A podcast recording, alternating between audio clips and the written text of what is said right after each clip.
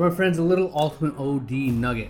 So, discipline is something that I like to talk about a lot. Um, when I was in high school, I went to Northern Michigan University's football stadium, played a game there, and the locker room it said, Discipline is what you do when no one is watching.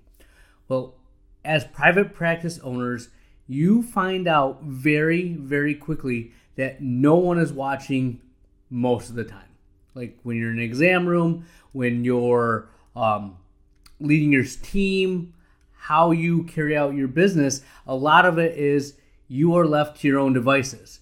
You find out very, very quickly how disciplined you are because it's easy to let things slide. It's easy to not have the best staff. It's easy to become complacent in what you're doing. To be a great business, to go to that next level, you need discipline.